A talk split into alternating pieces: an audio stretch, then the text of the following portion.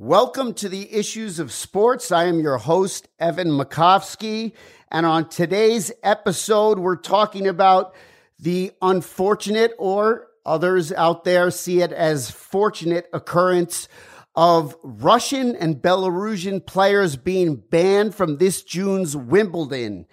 At the time of taping of this podcast, Currently, the ATP is trying to fight this ban and strip Wimbledon of its rankings points. But as of the moment, players from Russia cannot participate in June's Wimbledon because of the fact that their country invaded Ukraine and Belarusian players cannot participate either. And that means currently the ATP's number two player, who's Russian, Daniil Medvedev, cannot participate. So these players have not openly come out and said that they are for the war. The issue that I have and that many people have is that they're that they're workers. They're people who show up to their jobs. They just happen to be talented professional tennis players and they are being punished for an action by their government, by their leader, Vladimir Putin. That's right. So they're not being able to participate and some of them and we're going to have Sports Illustrated's and 60 Minutes' Jon Wertheim join the show in the next segment. He's coming right up. But some of them, they don't even live in Russia. So it's not even like that they are attached to this decision to, to invade Ukraine. And some of them have even openly spoken out against the invasion. So why are they getting penalized? They shouldn't be it seems displaced. And another issue that we'll get into as well is by keeping them out of Wimbledon, are you really stopping Putin from continuing his invasion of Ukraine or stopping the war? We're going to take a break, come right back with Jon Wertheim. You're listening to the Issues of Sports. I'm Evan Makovsky. Welcome back to the Issues of Sports. I am your host, Evan Makovsky, and we're talking about Russian and Belarusian players being banned from 2022 Wimbledon. And it's my pleasure to have a expert on this topic. It's 60 minutes and CBS News correspondent and senior reporter for Sports Illustrated. That's Jon Wertheim. Jon, you are in Holland right now in Amsterdam. What's going on with you presently? Uh, you'll have to for, forgive the Amsterdam airport uh, background noise. Uh, working, you're, doing a 60 minutes piece, but uh, I'm walking through an airport. So forgive uh, forgive the ambient noise. Good to be with you. How are you? I'm doing just well. So th- this is an action interview with action going on during the interview. So we cherish it. So let's just go to Wimbledon. You wrote a right away, and I know you wrote another column yesterday for Sports Illustrated, but right away you wrote that this was a wrong decision by Wimbledon, the All England club, to ban these players. Let me let you take it away with your reason. Yeah, I mean, I think we are all outraged by this war. We're all outraged and offended by Putin, and we think he's a, a vile, mass murdering butcher. I mean, I, I don't think this is about supporting the war. I just think this is about the best consequence and the best way to show your opposition. And I'm all for banning Russian teams. I'm all for banning Russian delegations. Russia's not going to be at Eurovision. No Russian films at the Cannes Film Festival. Totally support that. I mean, that's how you isolate and humiliate a country. The issue is that in tennis, you don't play for Russia. It's not as though nationality is, is funding you. you there's no national anthem when you take the court. These are individual athletes, individual contractors. It's actually why tennis players can't form a union. A lot of these players, they, they don't live in Russia. They don't vote in Russia. Some of them don't pay tax in Russia. It seems to me a really sort of uh, unfair, but also sort of dangerous in terms of precedent. It's, it's a big move to suddenly start banning athletes from a particular country because their government their state offends us, it's very easy to think of all sorts of other examples. If, if we're going to start banning Russian tennis players, when we let the Chinese play with all the human rights abuses in China, um, it just seems like a really, I mean, I, I get it. I, we're all outraged. We all think uh, Ru- Russia is the aggressor, and morally, this is absolutely indefensible. I just don't think this is a good way to respond on behalf of tennis. There was um, a person who wrote an op ed piece named Jane Costin for the New York Times. And one of, one of the points that she made in her op ed piece is that if banning these players would somehow make Vladimir Putin retreat or pull back or pull out of Ukraine or do something to stop or defuse the war, then great. But she sees no correlation here. There's rumors Putin doesn't even like tennis. So that she sees no correlation here. And it's exactly what you said. It's going after individuals and it's almost racism. But the, the point I'm asking you about is it's really not, it's not going to affect what is trying to be affected here, which is to stop the invasion of Ukraine. Yeah, and I, think that's an important point. Um, if, if you could point out evidence that this was going to work. This was going to humiliate Putin. This was going to have him rethink policy. This was going to bring shame to Russia.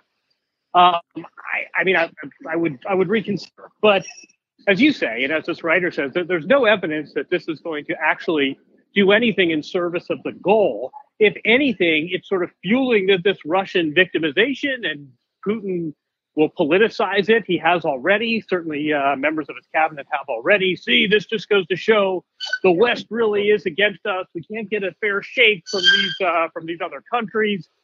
He's going to end up weaponizing this and fueling this sense of persecution and victimhood in Russia. And the fact that there's just no evidence that this is going to have any sort of uh, effect, that the, the, the objective of this is in any way going to be met, I, I think it's another reason why this is a swing and a miss. Jon Wertheim, CBS News, 60 Minutes, Sports Illustrated, great credentials. Um, you've been covering Wimbledon forever. How does how did this decision get made? Who made this decision? Is it reversible? And what kind of a precedent has now been set? Uh, great questions, all. And p- part of what made this so surprising was Wimbledon tends to be pretty cautious, pretty tradition bound. It, it's not a perfect analogy, but you often hear this is tennis's version of the Masters. It's it's a private club. Mm-hmm. They do things their way. They leave a lot of money on the table if it in any way means that they're going to sort of risk reputation. So it, it was strange. I mean, this, this whole issue has been discussed within tennis, and basically until now, both tours, but also every tournament has has rejected it and said, you know, this is not how we want to do business. So it was surprising that Wimbledon did this. It's less of a surprise when you talk to people at the club, um, as, as I did, and you realize the amount of pressure that Wimbledon is getting from the British government. Um, you know, the British government also deals with using sports as, as props and as propaganda. And in this case, Boris Johnson's government wants to ban these Russian athletes. And I think Wimbledon did not want to oppose the government. We saw what happened, uh, you know, uh, even for casual fans, they will remember what happened when the Australian Open opposed the Australian government a few months ago with uh, COVID protocol and Novak Djokovic and what mm-hmm. a disaster that was. So I, I, think that's part of this that Wimbledon did not want to go against the government. But uh, you know, w- Wimbledon is a it's run out of the All England Club. It's a very small group of decision makers. They're really not answerable to anyone else. And I think this very small group of people essentially said, look, we're between a rock and a hard place here. We're really going to upset tennis. We're going to have to exclude these players. As you say, the precedent is problematic, but we don't want to be in opposition to our government. And I do think it's interesting. Instead of saying, I mean, they could have taken the easy way out say, look, the government's making us do this. They didn't do that. They sort of framed this as this moral stand. And as a premier sporting event, we need to do everything we can to use our platform to oppose authoritarianism. Um, I, to me, that was interesting the way they sort of owned it. But I do think looming, this whole discussion, I think uh, looming is the issue that the government has very strong feelings about this, and the the big British tournament does not want to go against the big British government. How do how does the fallout here? And I'm, I, I know you can't predict the future, but let's say this goes on this war for a couple of years. So are, are Russian players that I, I mostly agree with you, that, and, and there's been one that's openly on TV opposed the war and opposed Russia's invasion. But are they now banned as long as this war goes on? Because I think yes, uh, you know, as far as the U.S.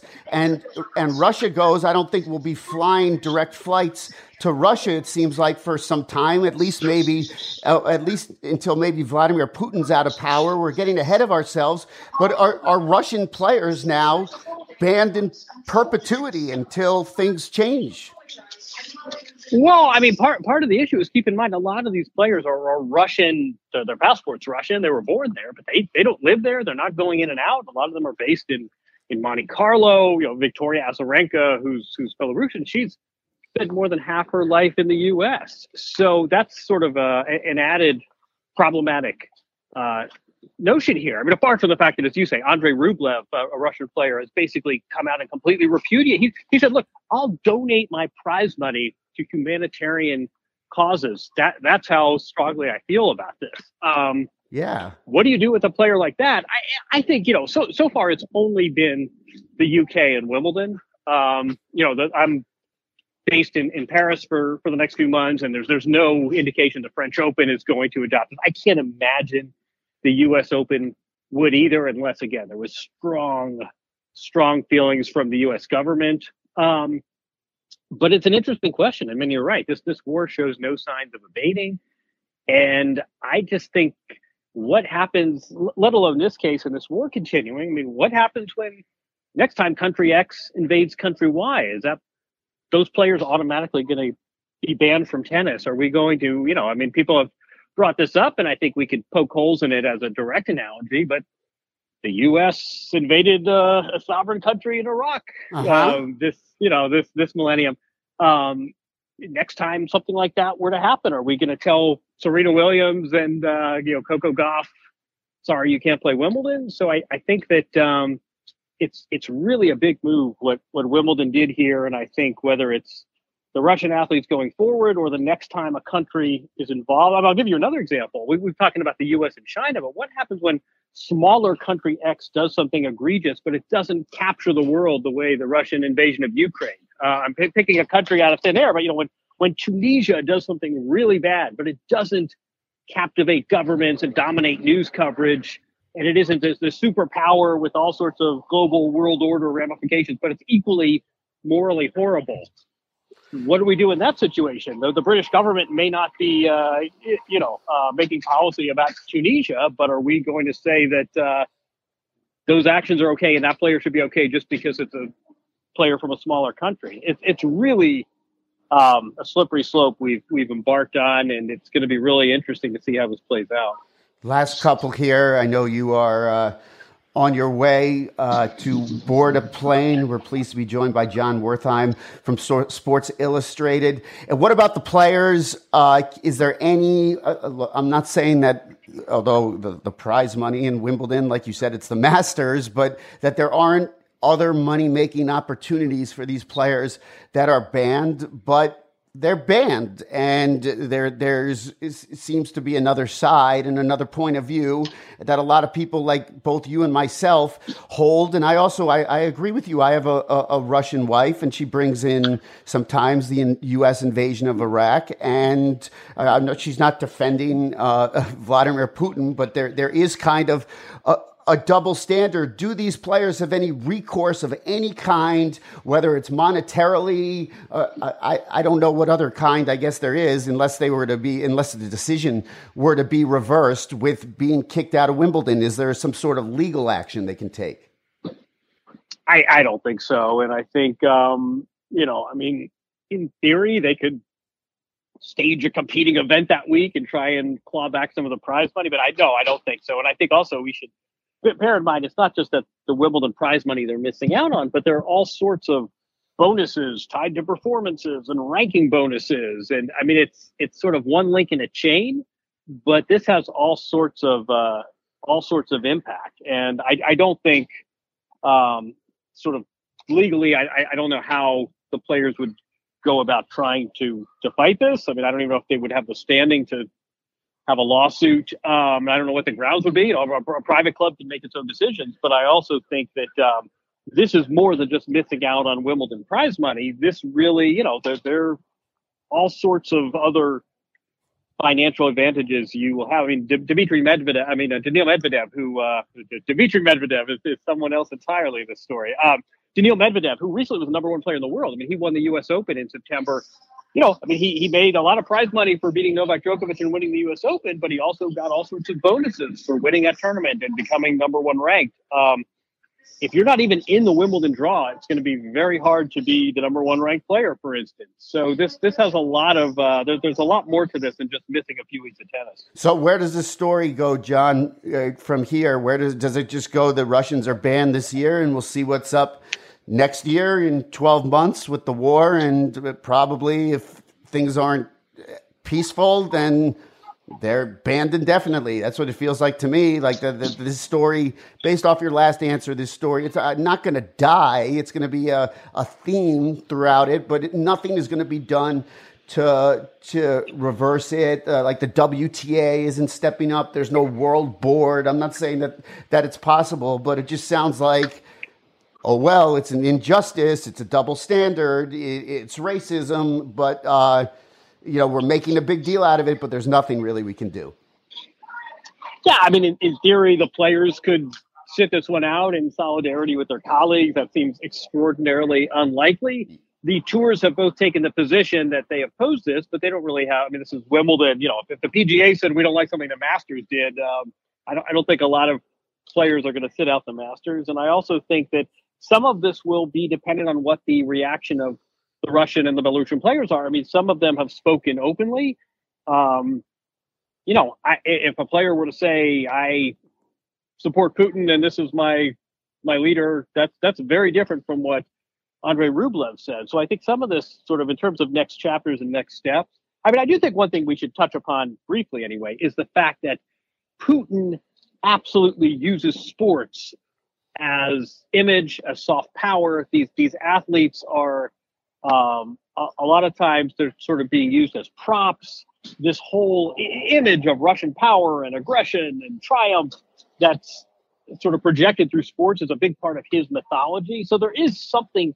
I mean, I, I think the All England Club sort of tried to make this point. This was really u- unique and unprecedented, and I think part of the way they think it's unprecedented, not only the worldwide condemnation that, that virtually nobody thinks this war is okay, but also the fact that sports are so central to Putin. I think that does, I, you know, I, I, don't know if it makes this a, a, permissible exception, but I do think it's something that bears touching on. Just that this is a, a world leader who views sports and uses sports um, and, and makes athletes his, in some ways, his, his pawns, his props. I, I think that's something that differentiates this from other global conflicts. But but as far as going forward, um, I, I I think, as you say, like uh, no, no, one's going to budge. I mean, Wimbledon has, is they've doubled down. They're not going to reverse this, and it doesn't seem as though uh, that the players from other countries that they may have strong feelings one way or the other, but they're not going to miss Wimbledon. And as long as this war rages and Russian atrocities continue and war times continue, um, if anything, it's only going to be more tournaments that look at Wimbledon and uh, think about doing something similar. Do you think the term racism applies here to the All England Club? Are they being racist? I, I don't think so because they've been very transparent about where. I mean, this, they'll say yes, this is discrimination, and here's why.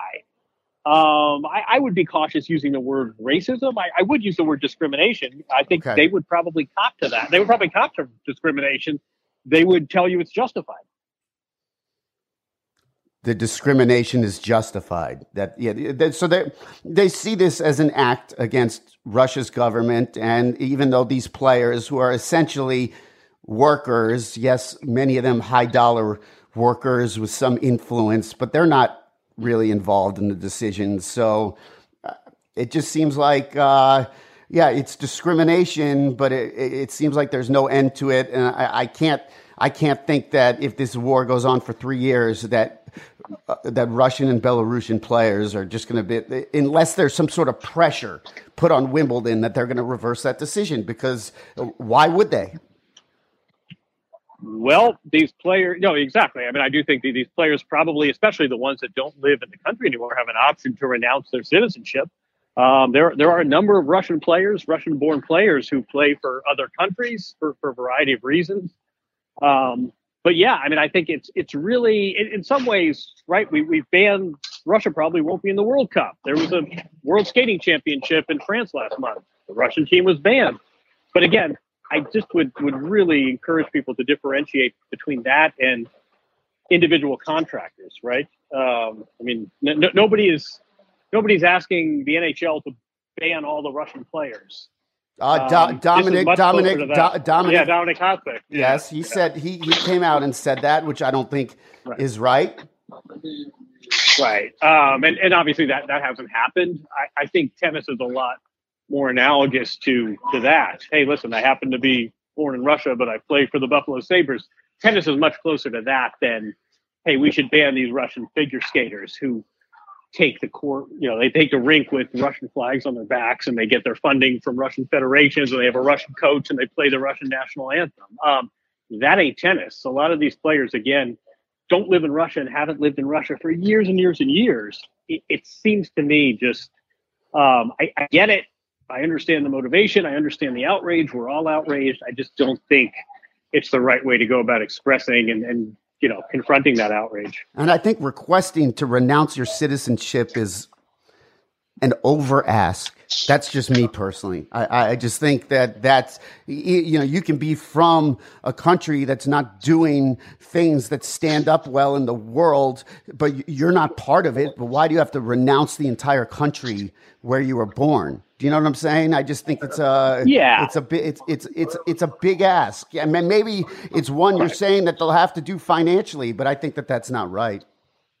No, I, am just saying that that might be an option available. Um, I, I, would not. I, I, don't think any. The other thing that had been discussed, which I think is also wrongheaded, are these kind of loyalty oaths, asking athletes to either repudiate or you know support Ukraine or repudiate Russia. I, I think uh, we might like to hear it, but asking athletes to say something like that, I think, is really out of um, line, quite wrongheaded as well. Yeah, out of line. I agree with you, Jon. Go catch your flight. It's appreciated. Uh, French Open in Wimbledon, you'll be there. Uh, the, the Russian players will be at the French, and the Belarusian players not so much at Wimbledon, but I'm sure you'll let us know any any reaction that's going on uh, to the situation, and of course, covering the great tennis as well as covering the war and everything you do for CBS News. Thank you so much. You got it. Anytime. Okay, we're going to take a break. I'm Evan Makovsky, and you're listening to the Issues of Sports. Welcome back to the Issues of Sports. I'm Evan Makovsky, and it's been a great episode. I mean, there is, it's a lively discussion. There are folks that agree with Wimbledon banning these players. Currently, the ATP is fighting it, trying to strip Wimbledon of rankings points. And I support all of that because I don't think whether it's Daniil Medvedev or any lesser player, they are not responsible, the Russian and Belarusian players, for Vladimir Putin's actions. They were not involved in the decision to invade Ukraine and they should not carry the brunt of the responsibility. And as we discussed earlier, many of these players, which Jon pointed out during his interview, they don't even live in Russia. So uh, to sit there and penalize them, what are you accomplishing? It's a, it's a show, I guess, against people who are from Russia. But the other issue is, as I mentioned to Jon in the interview about the New York Times columnist who wrote about, will this really stop the war? Will this slow the war? Will this make Vladimir Putin take pause?